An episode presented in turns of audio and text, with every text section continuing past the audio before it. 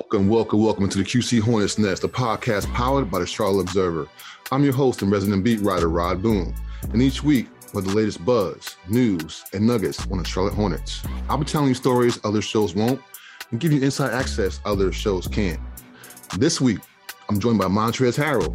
We discuss how he found out he was traded to the Hornets, his role, how he's been able to fit in so quickly, what's it been like to be playing in his home state, and more. So, are you ready? Okay, let's go. Let's get it. Well, once again, just kind of as I wrote this week on our website, charlotteobserver.com, it's hard, it's hard to figure out with the Hornets which team is going to show up on any given night. And that's really a scary thing, not just for the opponents, but also for the Hornets. Because to me, you got to be a little more consistent at this point in the season. Here we are in March, and you're essentially about a month or so away from playoffs kind of kicking into high gear here. And the Hornets are on the fringe, as we know, still struggling there in that like ninth spot, jockeying between ninth and tenth. I'm going to the weekend, believe it or not, they were only a game behind the Nets for eighth. So it just it's just the Hornets have to get it together. They just have to, because if they don't, they're essentially uh, about a game and a half going to the weekend for pulling out a playoff positioning period. But if they turn it on somehow, some way, they could climb up as maybe up to into to, again to eighth or seventh position, which will give them at least one home game in the play-in tournament at minimum. If they can just just find a way to get to that point. So that to me is the biggest just I guess trick right now is figuring the right combination of players, figuring out whatever it is their formula to just get this thing going back in the right direction. And although it was kind of mocked a little bit on social media. Uh, maybe Isaiah Thomas signing is going to be something that can actually help the Hornets out more than what we thought.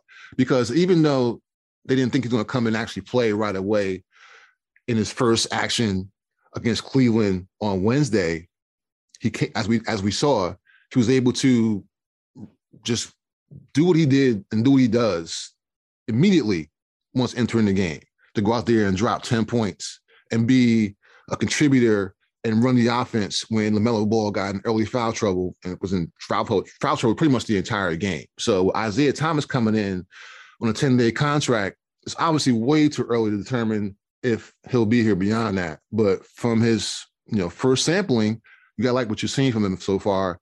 Know, Hornets coaching staff because there's been a need for somebody like him since they got rid of um, Ish Smith in the trade to bring in Montrezl Harrell um, who obviously we'll speak to a little bit later on in the show. But it's one of those things for the Hornets. They just this team to me is just so up and down and so maddening a little bit that you just want to know do they really think they have it in them this year to be the team that they actually thought they were going to be able to to be I know Gordon Hayward is hurt. That's a major part of why they've been up and down, whether people want to believe it or not, because Gordon is kind of like a glue guy out there, sustains things on them from the floor in a variety of ways. But the Hornets have been really, again, just up and down on a roller coaster. And with less than 20 games left and them kind of jockeying back and forth and positioning, it's time for them to kind of get it together ASAP. And if they don't do it soon again, they could find themselves out of playoff positioning. You know, they're not going to be threatened by the Knicks or Pacers. Those teams are pretty much out of it. You know, they're they're five games behind the game, less than 20 games to go. It's more about the Wizards and teams like that. You know, if the Hornets can just make sure that they don't just collapse, they should be in good enough position to at least give themselves a chance to get to the 10th spot in terms of holding on to that. But really, they got to find a way to climb up to past the ninth spot to eighth or seventh. Again, they're four games behind the Raptors going to the weekend. That's a lot to make up, but it can be done if you get on a little hot stretch. They've, you know, this again is a team that can win four or five in a row. If they can do that a couple times, you know, win four or five in a row, and then maybe lose one or two, and then win four or five in a row again, that could put them in position. So it's going to be very interesting just to see how this whole thing shakes out the last few weeks here because the Hornets are in a spot where they can again either fall out of it or maybe make some noise here. But either way, I think most people will agree. They get their act together the way that they should and could, this is the team you don't want to face in the playoffs. I don't care if you're Philadelphia, you know, number two, number one seed. The Hornets could somehow manage to get themselves in, like the number eight seed and play uh, the Heat, Bucks, one of those teams, or even you know the Sixers, they can give them a little bit of, of a scare at minimum. So, but first things first, they got to get together, and we'll see if it happens starting against the Spurs on Saturday. All right, time for this week's mailbag. And once again, thank you guys very much for submitting your questions. I really appreciate your interactive portion of the podcast. I just love this part of it. So thank you guys for submitting your questions. All right, first question comes via Twitter, and it comes from Jake G, whose Twitter handle is at J G E N O V E R E. And the question is thoughts on JT Thor's development and how his spot in the rotation might shift once Jalen McDaniels is back? Good question, Jake. Uh, I think that actually JT Thor has played himself into the rotation for sure. Whether or not that sustains itself when Jalen comes back, we'll see. But I would think it has to a little bit, only because JT gives the Hornets a little bit of length out there on the floor. Obviously, Jalen McDaniels did the same thing. Jalen's a very long guy, long wingspan. He get the three pointer too. But I think JT just gives him a little bit more length out there. And his biggest thing right now is not knocking down his shot a little bit more on offense. If he was contributing a little bit more offensively, I would say for sure I can see him taking a little more minutes when Jalen McCams comes back, whenever that will be. But the offensive part right now of this game is lacking a little bit. So that's the only reason I can see him not taking some minutes from McDaniels when that does happen. But JT is definitely gotten the attention of the coaching staff in a good way, and we'll see if that continues when Jalen comes back. So thanks for your question, JG. Appreciate that.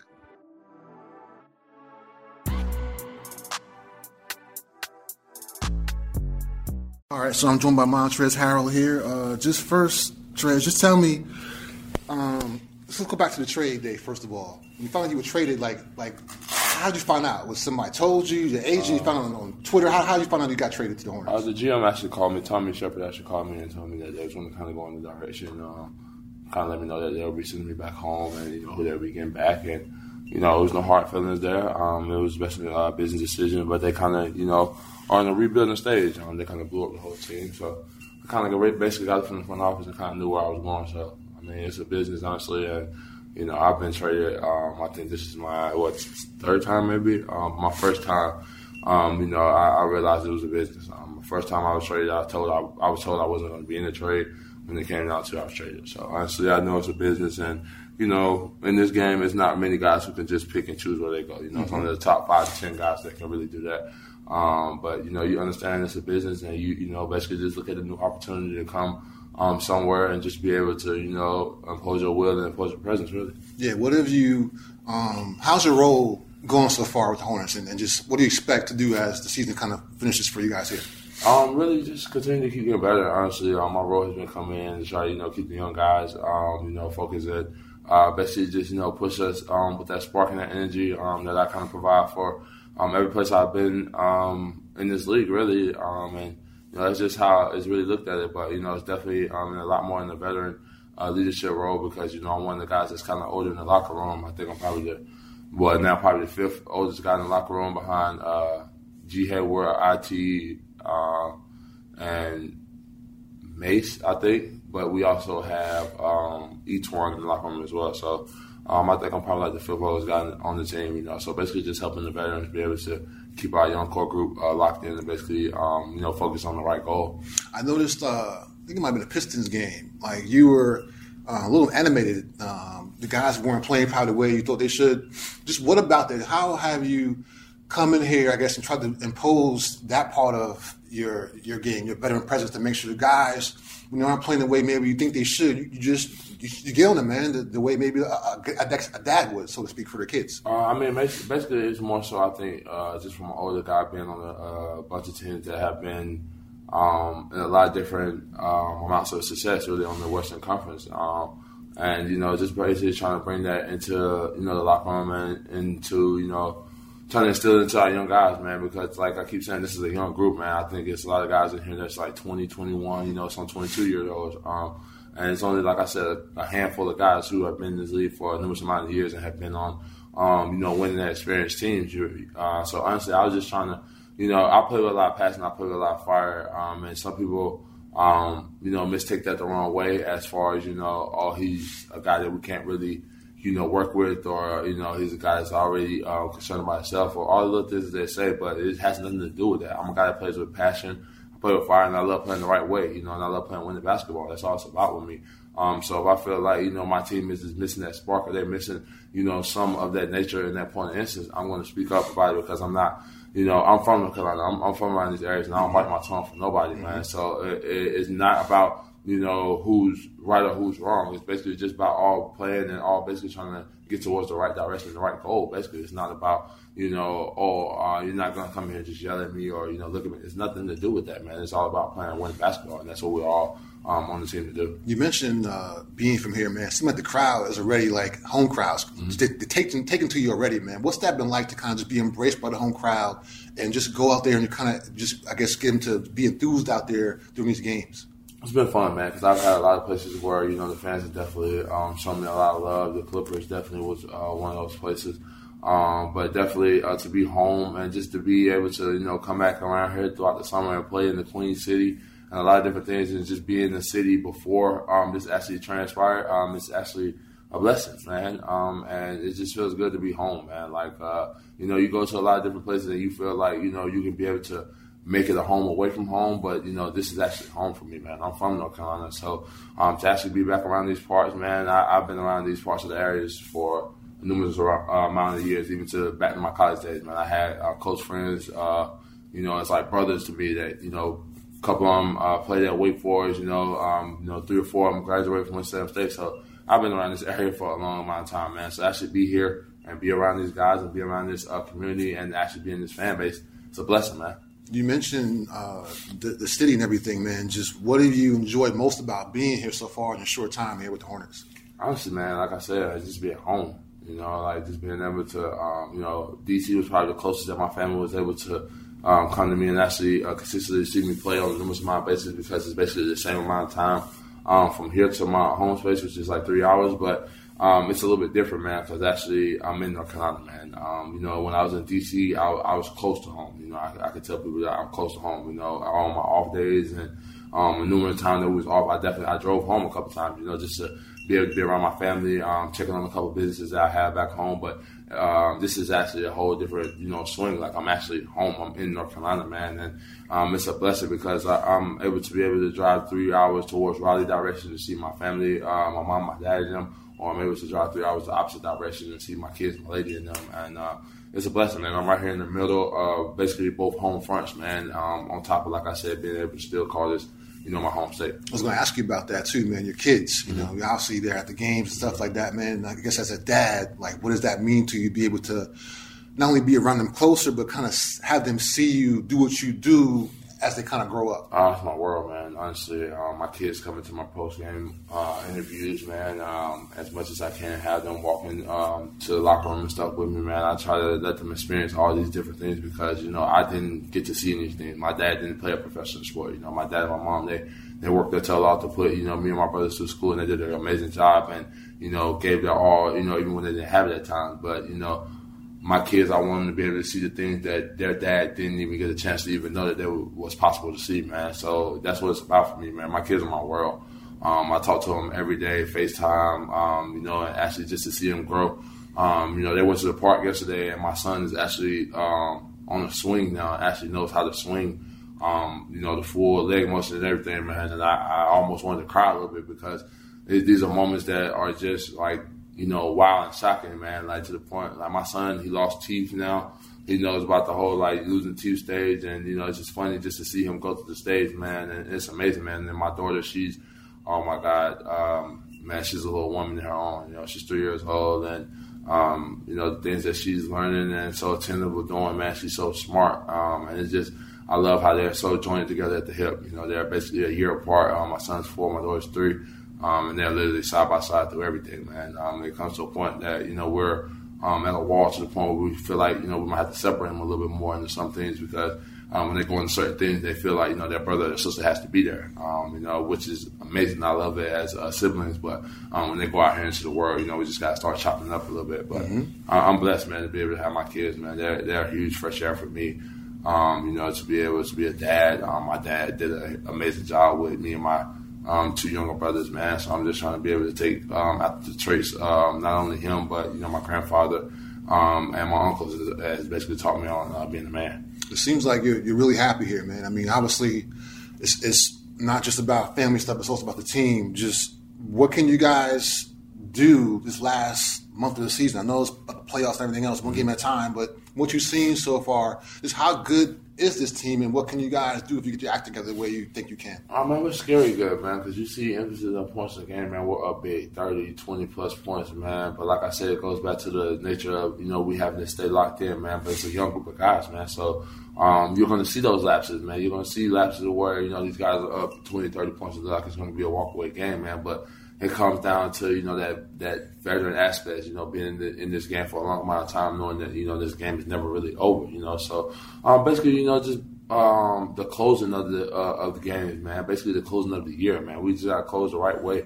Um, like I said, even to the point of imagine what we playing in Cleveland the other night, man. We was up big, 20, 30 plus, man. And they ended up walking down and they made a tight game we can't have those lapses, man. Um, I, like I said, I, I know it's a young team, but we got to understand the process of where we want to go, where we're trying to get to, man. And we got to understand that um, on any given night we can be beat, and then when we're up and we don't work our tails to put this lead to a substantial amount, that's not you know waste all of it by giving it right back and not having to come back in and, and ramp up to try to make ourselves play to close out this game. You know, so basically just things like that. Um, and you know, like I said, this team has a has a lot of seasons left, man. Um, it's a lot of games left still to play. I think 18 plus games still left to close out the season. Um, but all 18 of them definitely matter, man. Um, so we're just gonna take it one game at a time. Um, like we've been doing um, these past couple games. We started, uh, like I said, hot off in Cleveland the other night.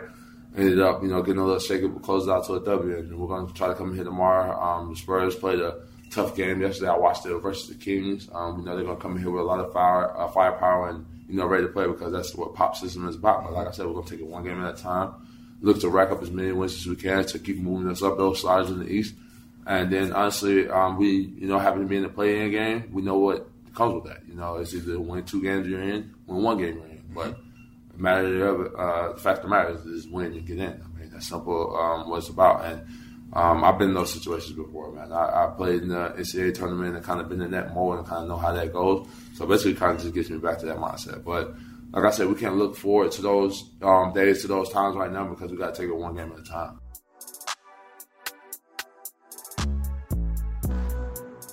Time for this week's look ahead, and as anybody knows with this team that we just talked about, it's hard to know what team's going to show up on any given night. But the Hornets have a game coming up on Saturday at home against the Spurs that they have to win. The Spurs are struggling. They're one of the you know worst teams in the Western Conference, even though obviously they're coached by Gregg Popovich, who is a master in terms of um, you know being the, the person who essentially uh, guided James Borrego in his coaching career and kind of led him to where he is now with the Hornets. But that's a game the Hornets have to win. They have to win that game because coming up next week, they have a tough back to back, even though they're both games are at home against Brooklyn and the Celtics, two teams that are in front of them, obviously, for playoff positioning, and two teams that, you know, although they've beaten this year, the Hornets have, they still also can lose those guys This is easily because, you know, Brooklyn should have Kevin Durant back. and Celtics are playing some of their best ball the entire season. So those are not going to be two easy games at all. And then after that, you go on a little mini two game road trip that begins on Friday, beginning in New Orleans against the Pelicans. And while that should be quote unquote gimme game, Pelicans actually have snuck into playoff positioning in the Western Conference. They're right the last spot there in the play-in tournament at number 10 going into the weekend's action. So that's not a gimme game either. But again, four games coming up. Hornets got to get at least two of these games. Got to be at least two and two. So at, at minimum, you want to get that game against the Spurs on Saturday and the game against the Pelicans on the road. Then if you split against the Celtics and and um and Nets, then great. You know, then, then you're you're you know you're three and one really. But if you lose both of those games and you can still find a way to beat the Spurs and also find a way to beat the Pelicans, then you're two and two. So we'll see how it goes. But you look ahead, the Hornets have two games that they should be able to win this week. We'll see if they're able to actually do it. Well, so there you have it. Once again, many thanks to Montrezl Harrell for joining me this week. And thanks to you also for joining me this week on this latest ep of the QC Hornets Nest. I'm Rod Boone. For more Hornets content, check out charlotteobserver.com. And for a special sub offer to gain access, click the link in my stories where it says support my work with a digital subscription. All right, until next time, we out.